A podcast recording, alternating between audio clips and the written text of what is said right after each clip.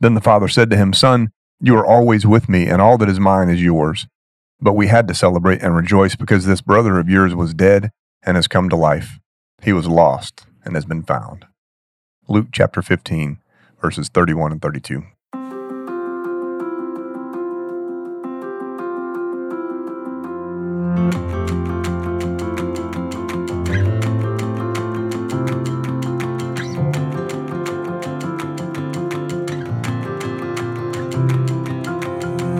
Hey, everybody, I'm Chris Dowd, And I'm Reagan Gilliland. and this is Off Script, a podcast where every week we take a deeper dive on last Sunday's sermon, talk about the theology behind it, and get a chance to discuss anything that ended up on the cutting room floor. I'm back. Last week, you and Stephanie did a joint podcast, Did. a together podcast, because y'all preached on different things. We did, but it actually came together quite nicely. Excellent. Same author.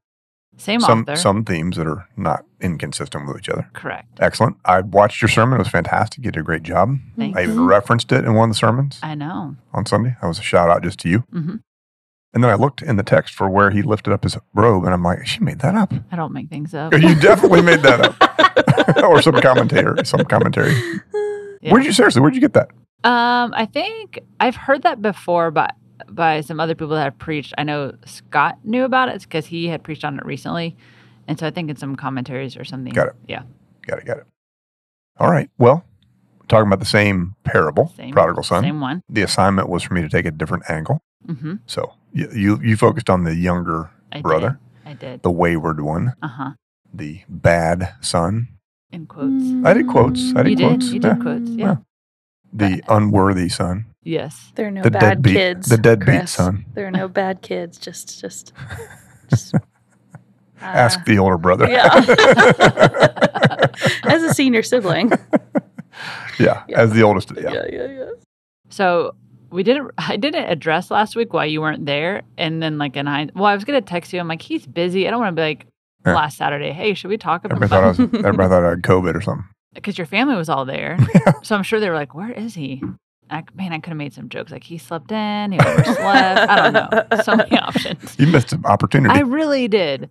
But why don't you say where you were last week? Yes. So there's this thing called Leadership Plano, and it's not that's not an unusual thing. Like there are leadership um, cohorts in lots of towns. All I think there's like hundreds actually all over Texas. Mhm. And Leadership Plano, uh, this is the 39th year that they've done this class. Don Underwood, my predecessor, for Mhm. anybody who's brand new, um, was in Leadership Plano class number two. Okay. So we were 37 Wow. years. He was here for 37 years. We were 37 years apart. So uh, Matt Gaston, colleague of ours, friend of mine at First Plano, had recommended when we first moved here to apply for Leadership Plano um, because it's a great way to meet other community leaders and just kind of people who are involved in the community. But year one, there's a lot going on. We're trying to get the kids settled. I didn't know about like practice schedules for their sports or anything like that, and I just I don't miss their sports stuff. So then it was COVID, and we were all trying to dig out from that. So this year it worked out that I um, could apply. I was accepted, and it was it's really really exciting. So some of the other people in this class, and this is all public information, um, the assistant or associate director of uh, the ACLU for Collin County is part of our class. The CEO of Hope's Door is part of our class. Um, Tamara Thomas, who works uh, does uh, Douglas Visions in the Douglas community, part of that class. And there's you know some bankers and some of the medical profession and some elected officials and stuff like that. So um, the year kicks. It's a year long class, uh, once a month. Um, on a Thursday, you spend all day doing a deep dive on one particular aspect of the community. So, you know, there's a one month where you focus on public service, one month when you focus on like rescue, like fire and rescue, Mhm. one on medical, one on the school board. And the whole year kicks off with a two day retreat.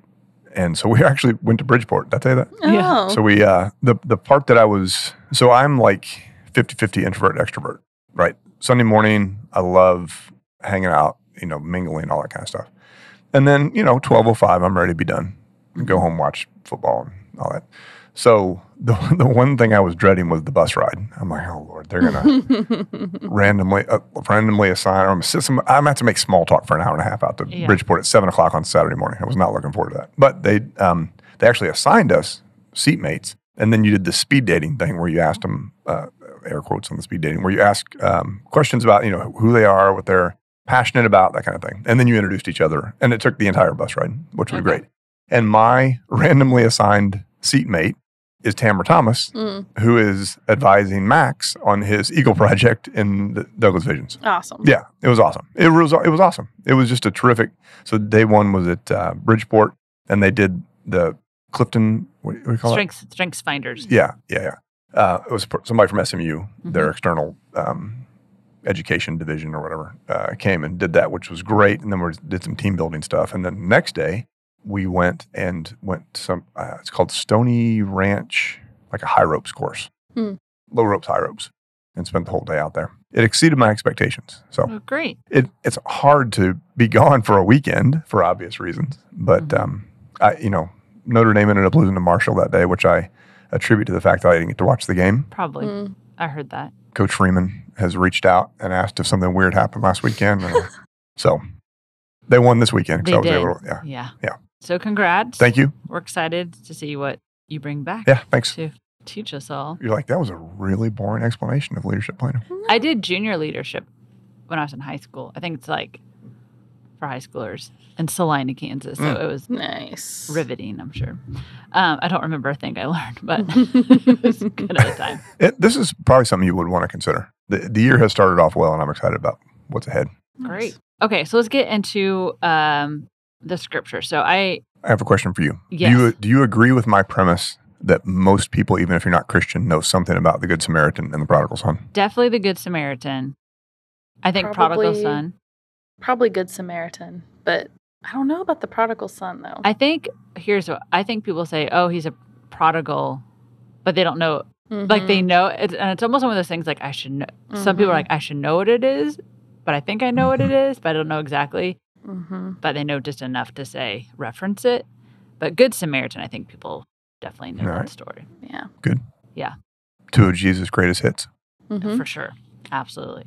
Okay, so um, you read the scripture, and I love that you were very good at saying uh, you describe the younger brother versus the older brother by using the phrase from their perspective, and then you go on to say things. Mhm. So, how does that also influence how we read the story and other scripture? How does experience come into play when we read scripture? So I, I started by saying that prodigal son's my favorite of his stories. Some of the parables, some of the like agrarian parables, I can't really relate to. Yeah. Right. I mean, I I'm, I didn't grow up in a farming community. I don't know if I mean you're from an agricultural state, but I mean some of those are so contextual to first century hmm that it's hard to sometimes wrap your head around. You know, like even the mustard seed. Somebody has to explain to me why hmm that's a big deal. Why the faith the size of a mustard seed? Because mustard seeds are very small and they grow into a big bush. Like you, that requires a lot of explanation. hmm So with the Good Samaritan, um, and certainly with the prodigal, I do think we identify with one or the other of the brothers. Usually, because either you know the younger son obviously goes and and uh, is recklessly wasteful. It's the Mhm. definition of prodigal, the first definition of prodigal in American Heritage Dictionary, and does this very hurtful thing where he demands his inheritance and, and goes. I mean, like he's like the sinner, like the one, the wayward one. Either you identify with that, or you identify with the person who did not do that. And even coming through, I don't know if this happened to you last week, but even coming through the line after the service, I mean, most of us identify with the older son, hmm yeah. or that's what we admit to, Yeah. right? Whether or not we actually uh, identify with the younger son. But our own personal experience aff- affects who we identify with in any biblical story, uh, but especially in the, uh, especially in, in the prodigal. And so we bring our own stuff with us into the reading of these stories, like our own baggage, our own history. Mhm. And what I love about so much of Scripture, but especially the stories about Jesus, is he does a really good job of, like, he kind of steps on toes with not without being obvious about it Yeah. right? And so the the more you sit with a story or the more you hear a story, especially the one with the prodigal, like we could do a five week series on this. We could do For sure. from the younger's perspective, from the older's perspective, from the father's perspective, from the tax collectors and sinners' perspective, and from the scribes and Pharisees' perspective, right? But it's just one of those stories that's so resonant that we bring our own our own experiences, our own assumptions, our own biases to it with us to the story. And I think it's really important to deconstruct that because I think that's what Jesus intended. hmm Yeah. I'm the younger in my family, but I definitely am the elder brother in the way of like pretty much my whole life. I've always followed the rules, Mhm. didn't create any like chaos for for my parents like at all. In fact, I feel like I probably overcompensated for my brothers that did bring chaos. Um, and so part of me is like, gosh, that younger brother, what? I can't believe he did that. But then here's the beautiful thing about it is that we all are probably the elder brother at some point in our life. We're also the younger brother. Like Mhm. That's why, again, the story is so good Mhm. um, because you're not always probably one. hmm But what do you think about my, the premise? My premise is that Jesus actually is not calling us to identify with either one of the No, brothers. he's not. No, it's yeah, it's the father that yeah. And I think, I mean, I had a lot of people tell me yesterday they had never really thought of it that way. Like Mhm. they, they had never really considered, you alluded to this, but Mhm. you did it in, in a more subtle way, kind of more tangential way about what the church should do, who the church should welcome. Yes. That's different. I mean, that's a broader perspective. That's a collection of us Yeah. that can probably act more magnanimously as a collection than Mhm. individually. And I think the fact that we name this the parable of the prodigal son probably does a disservice Mhm. to what Jesus was intending. Um, but it's so much part of uh, our vocabulary that's that's always the one we focus on. He's the designated patient, Mhm. and the dad is the offended parent, Yep. and the brother is just kind of a complicated subject who we probably identify with. Mhm. But when we identify with him, it's because we don't read it closely enough Yeah. right? Like if we if I had done a whole week just on the older son, I would have I would have pointed out the fact that the younger brother repented before he came back. Like it's not the father's not enabling anything because it, the, he is he has asked forgiveness. Like he's not he's not wanting to do it again. Mhm. he's not wanting more money. When the older brother gets just really disrespectful with his father, his father doesn't react angrily. Mhm. He calls him son, and he says, "All that I have is yours. Like I'm not giving him anything else." Yeah. is the implication there. Yeah. And so um, the other thing that's genius about this story is the father gets the last word. And so we don't know how either one of the boys proceed from from that point. We don't know if the older brother goes in and you know forgives and forgets with his younger brother. Um, we have to kind of work that out ourselves. hmm Uh, that's been No. interesting. It's a such a great story. Um, I would say probably growing up, I only really focused on the younger son. Didn't really talk about the elder son. I didn't realize that he did not respond right either. I just so focused on like look again. It kind of goes to like how we can rank sins or rank like bad decisions. Uh-huh. Like, well, I mean, he was just elder son was just rude, so it's not that big of a deal. right. But the younger son, look what he did. Uh-huh. And so, I mean, there's so many layers in this Uh-huh. in this story. But you're right. The focus is okay. But what does the father do? And I think you bring in some really great quotes for that. But before we get into that, so how do you explain to someone that God is just but also forgiving?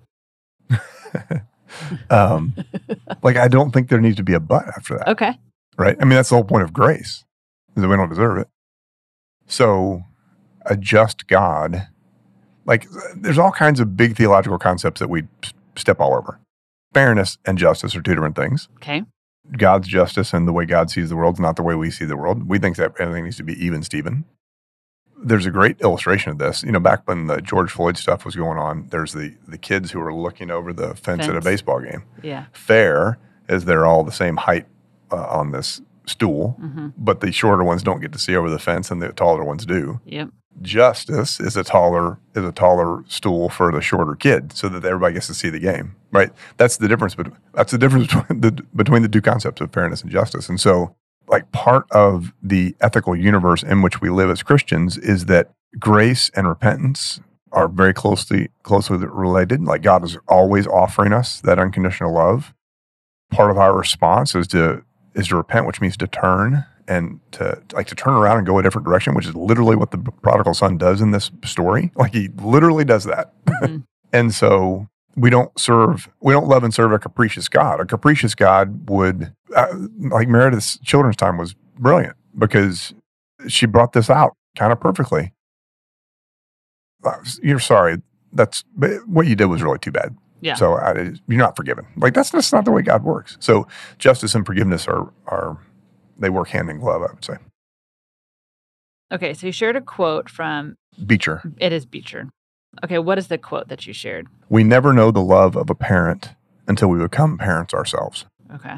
We never know the love of a parent until we become parents ourselves. It's impossible. It's one of those experiential things. Now, it was important for me to say, if you've never had kids, uh, if you because you can't or you choose not to or you have or you've been trying and haven't yet, I'm not trying to diminish Mhm. your like I know you know how much your parents love you. I'm just saying from an experiential Yeah. perspective and certainly from my own perspective, like the way you love your spouse is different than the way you love your kids. It's just totally different. Like, uh, like I couldn't love Whitney more than I do, but the boys, like, it's just a whole different category. It's like um, somebody explained it one time. Um, actually, maybe even to me, like I, when we were thinking about having a second child, I'm like, gosh, I don't know I don't know if I can love this kid as much. exactly. and she said, well, it's not pie. like you're not dividing Mhm. a finite amount. It's a whole second pie. Mhm. It's a whole different pie. Yeah. I thought, man, that's a really beautiful way to express that. So I think he's right about that. I think so. We never know the love of a parent until we become parents ourselves. I think that is part of the reason that neither of these two brothers can understand how their father's going to react to them, or why the father, in the case of the older brother, why the old, why the father reacted the way he did to the younger brother. And there was another one that I cut from Annie Lamott or from Anne Lamott uh, that I had in the first draft. I took it out because it was just it was probably just an extra quote. But she said, "There really are places in the heart you don't even know exist until you love a child." Mm. Yeah. Oh God, that's so true. And that doesn't you know that's not limited to parenthood, Yeah. right? Any child in your life, you just it's it's a different. It opens your heart up in ways that you can't imagine until it happens. hmm Yeah, you can't comprehend until you become a parent yourself. So I love that you talk about how the younger son assumes he can only return as a servant Mhm, mhm. because he doesn't understand. I thought that was really interesting. Mm. And there and there's a really cynical way to read this story. I don't know if you ever heard anybody people who identify with the older brother like, well, he knows his dad's not going to treat him as a servant. Like he's just saying that. He's just being manipulative. Okay. You ever heard anybody say that? No. Really? So I have Okay. in Bible studies. Like, yeah, he knows his dad's not going to. I mean, but if you take the take the text on its face, hmm it seems pretty clear that's that's what he desires. Yeah. That he that he thinks that's what he deserves. Yeah. and maybe on some level does deserve that. But he's only halfway through his spiel when his father interrupts him. Like he, he didn't even he's not even interested in hearing anymore. Like he he get I get it. You're sorry. Great. You're home now. Yeah. So then he immediately starts talking to the servants. That's so, gosh, this story is so great. And we should say, it's, uh, if anybody wants to read it, it's Luke 15, 11 to 32. yes. Luke 15, 11 to 32. So I do think people probably view God as this very conditional. Something about our status can get demoted, or like there's some Mm. sort of demotion if we do certain things, or or whatnot. How do you think people? I mean, have you met people that have viewed God that way, or have viewed themselves that way? Like, well, I can't ever be. Oh, So- God, 100%. Yeah. So how how is that the wrong picture of God, and how should you not think of yourself like that? Yeah, I mean that's the whole point. So the point of grace is that it's the un the unconditional, unearned, unearnable, and unlosable love of God. hmm And so, sure, there are people who have um, who have done th- who have done things they so deeply regret that they assume God can't love them anymore. God must not love them anymore. hmm And they may have come from a theological tradition that had that kind of scorekeeping, which is not healthy and definitely not Methodist. Or they've internalized that message somewhere along the way, unhealthy patterns in family of origin or whatever. hmm But that is exactly not the way God looks at us. And the Rembrandt that we showed at the end, I, I love that painting because it shows if you identify with the older child, uh, older son, what do you? How do you picture the younger son? Pretty like what? Just remorseful, or like what do you mean? So, do you picture him as the spoiled brat who got what he deserves and comes home? Because the Rembrandt shows him as a totally defeated, Yeah. on his knees, beaten down, un- Uh, malnourished. Yeah.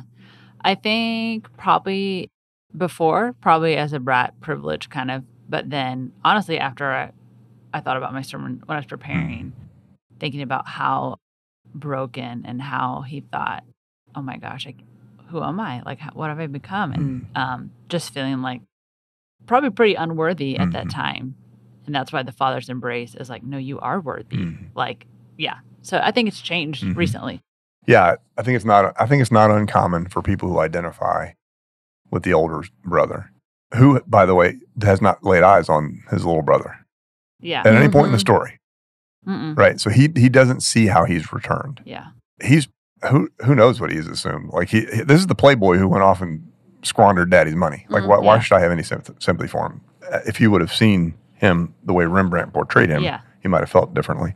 I do love the line, and I think you brought this up last week when he came to himself. Yeah. He said, like I, I just I love that phrase because he remembered.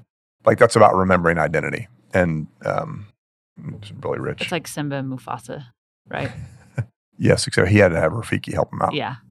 And I I mentioned I think in my eleven o'clock sermon, but you you mentioned it about even the way the brother talks about it and says your son, not not my brother. The son of yours, I'm like, oh but then the father says, hmm "This brother of yours." Yeah. he Like- doesn't. He doesn't let him keep distancing. Yeah. no. Even this morning, my Monday morning, we were talking about how everyone one we were talking about how everyone has the image of God, but that how everyone is is worthy of like dignity and respect and all of that. And it just makes me sad how many people, whether family origins or whatever, think, well, no, I'm I'm not worth anything, or I don't Mhm. have anything to offer, or I that thing that happened to me, like I deserved that. And you're like, oh Mhm. gosh, what an awful way to live.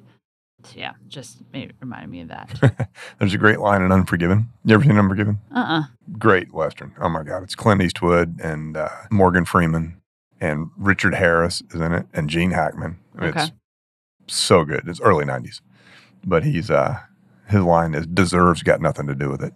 Now, in his case, it's because he's about to kill this bad guy, this Mhm. guy, Yeah. Gene Hackman's character. Um, but I, I love that phrase because that's true. That's the way Mhm. that's the way grace works. Yeah, even the word just deserve is kind of weird. Like, well, I deserve this, Mm. whether it's good or Mm, bad. right. It just could get really problematic Uh, really yeah, fast. yeah, yeah, for sure. Except when I want to like treat myself and I had a bad day. Like, well, I deserve Mhm. this ice cream. I feel like it's okay then. I earned it. Sure.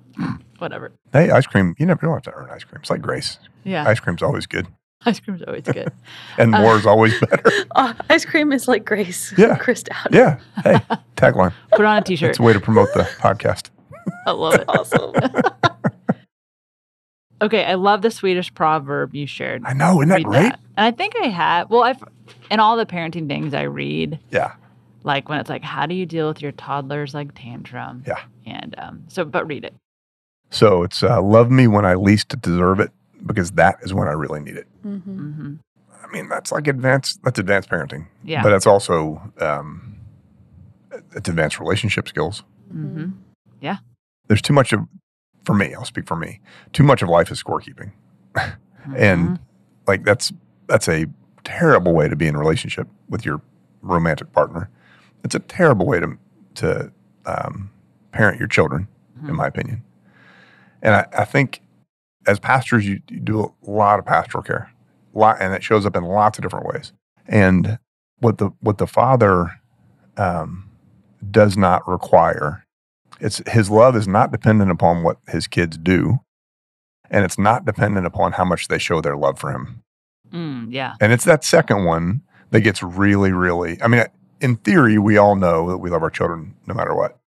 But there are plenty of fraught situations in families where parents don't feel like their kids are showing them enough affection or like doing like and so I don't know if it's a human tendency, maybe it's a result of our fallen state that we withhold affection or love or attention or whatever as a punishment.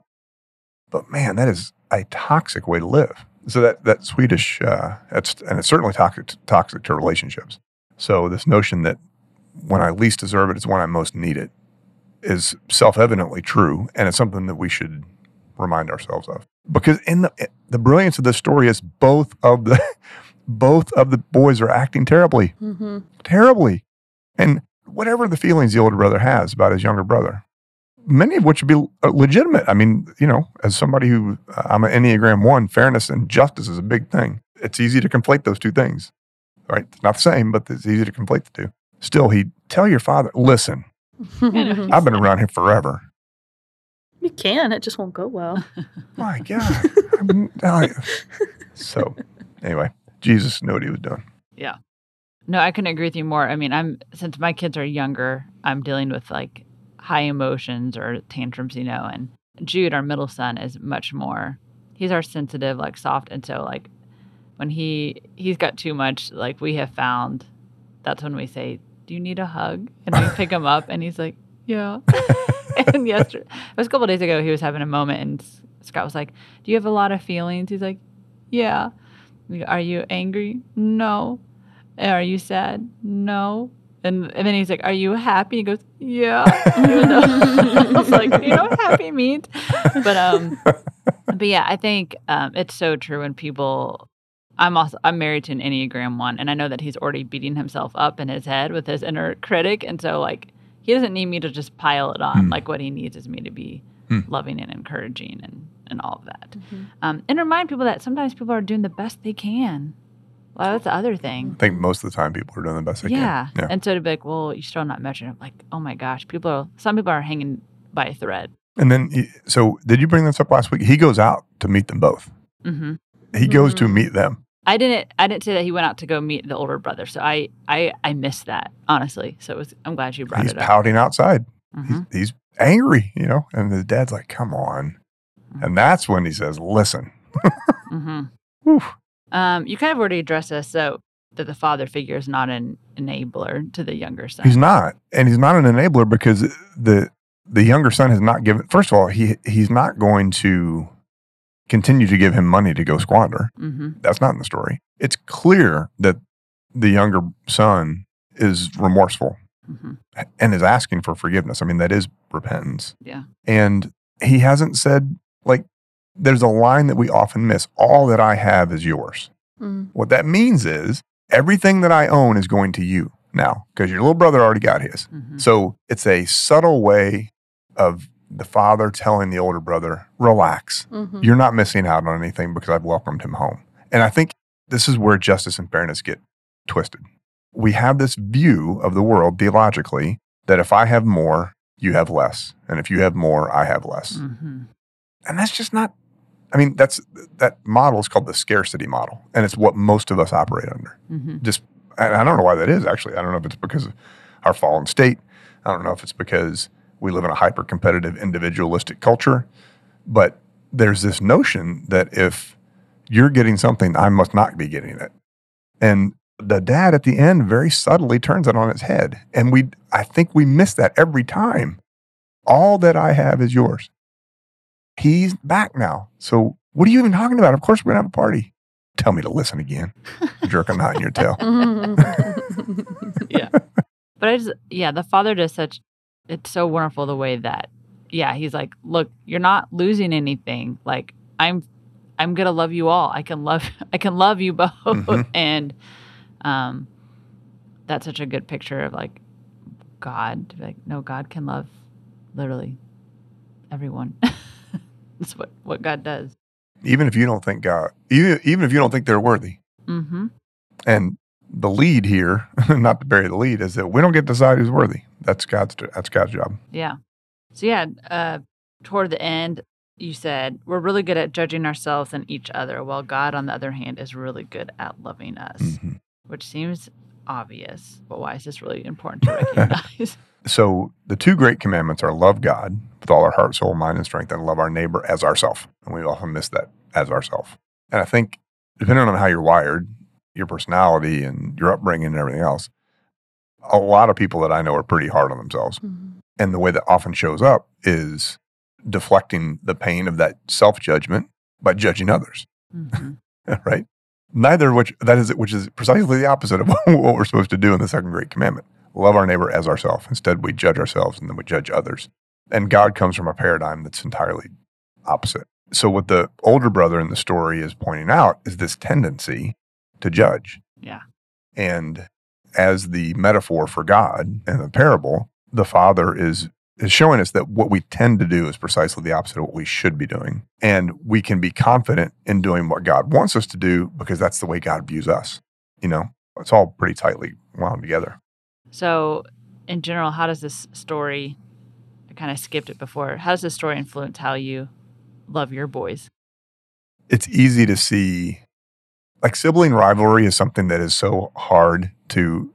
It's like you can't you can't parent sib- sib- sibling rivalry away. Mhm. right? It's going to be there no matter what. And so, what you see with great clarity that if you got to pick the show today, that doesn't mean that you're the favorite. It just means it was your turn, right?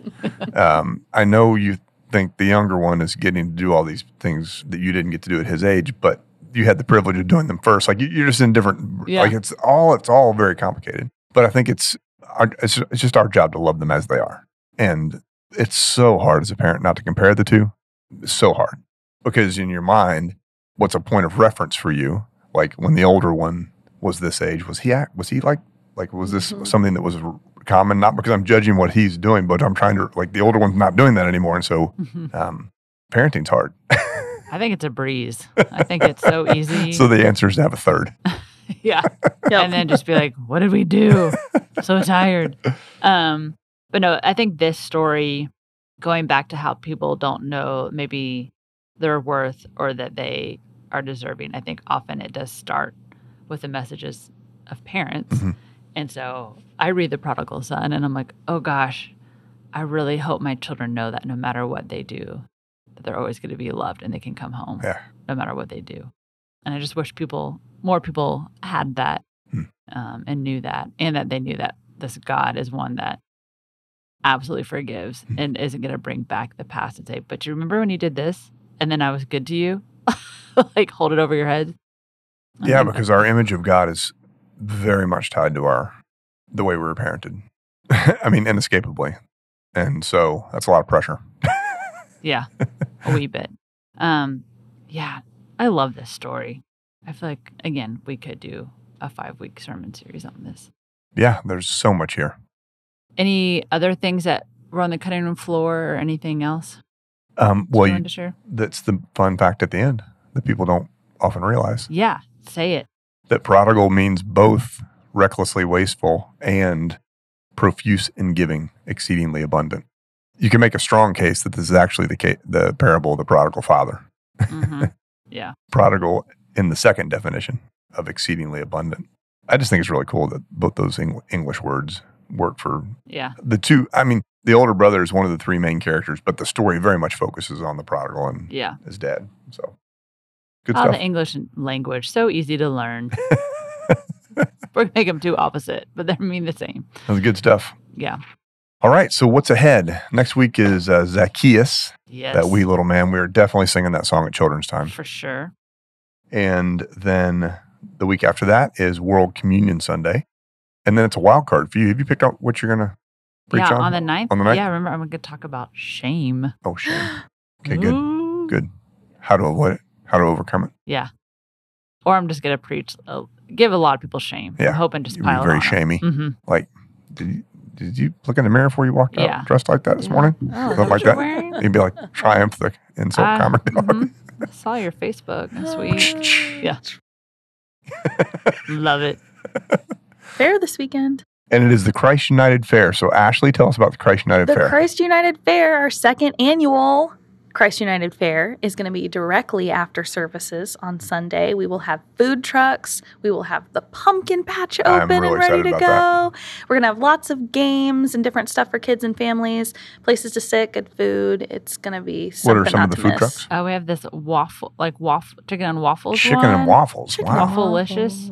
And then we have this Italian one. Yum. Yeah, Wow. that were big hits at other other events. Highly rated. Awesome. Yeah. Mhm. And people can buy pumpkins. What else can they do? Uh, there's also a service component. So uh, we're putting together some teacher appreciation for um, teachers at Frankfurt. And so you can help put this together and then also sign up to be part of mentoring or helping or maybe to go deliver them. So kind of just telling our community and our church, like, hey, this is how you can get involved. Awesome. Mhm. Yeah. Mhm. It's going to be fun. Yeah, it's going to be real fun. And then the week after that, we're doing a town hall. Yep. Just kind of update people on what's going on with the, Submit our church your, and the church. Submit your questions in advance online. Please do. In lieu of a long Q&A. Yes, so that we can answer as many questions as possible, as efficiently as possible, because that meeting's during the lunch hour, or we're going to go to lunch afterwards. Don't want any hangry questions at 12.55. They're all going to be 12:55. starving. cumc.com slash connect. Connect. Excellent. All right, y'all. We'll be back next week with another episode of Off Script. God bless. Thanks for joining us for this episode of Off Script. It was hosted by Reverend Chris Dowd and Reverend Reagan Gilliland. Produced by Ashley Danner as a part of the Christ United Podcast Ministries. You can visit cumc.com backslash podcasts in order to see all of the series we have available. Like, subscribe, and follow us so that you don't miss a single episode. Thank you for supporting us. Have a great week.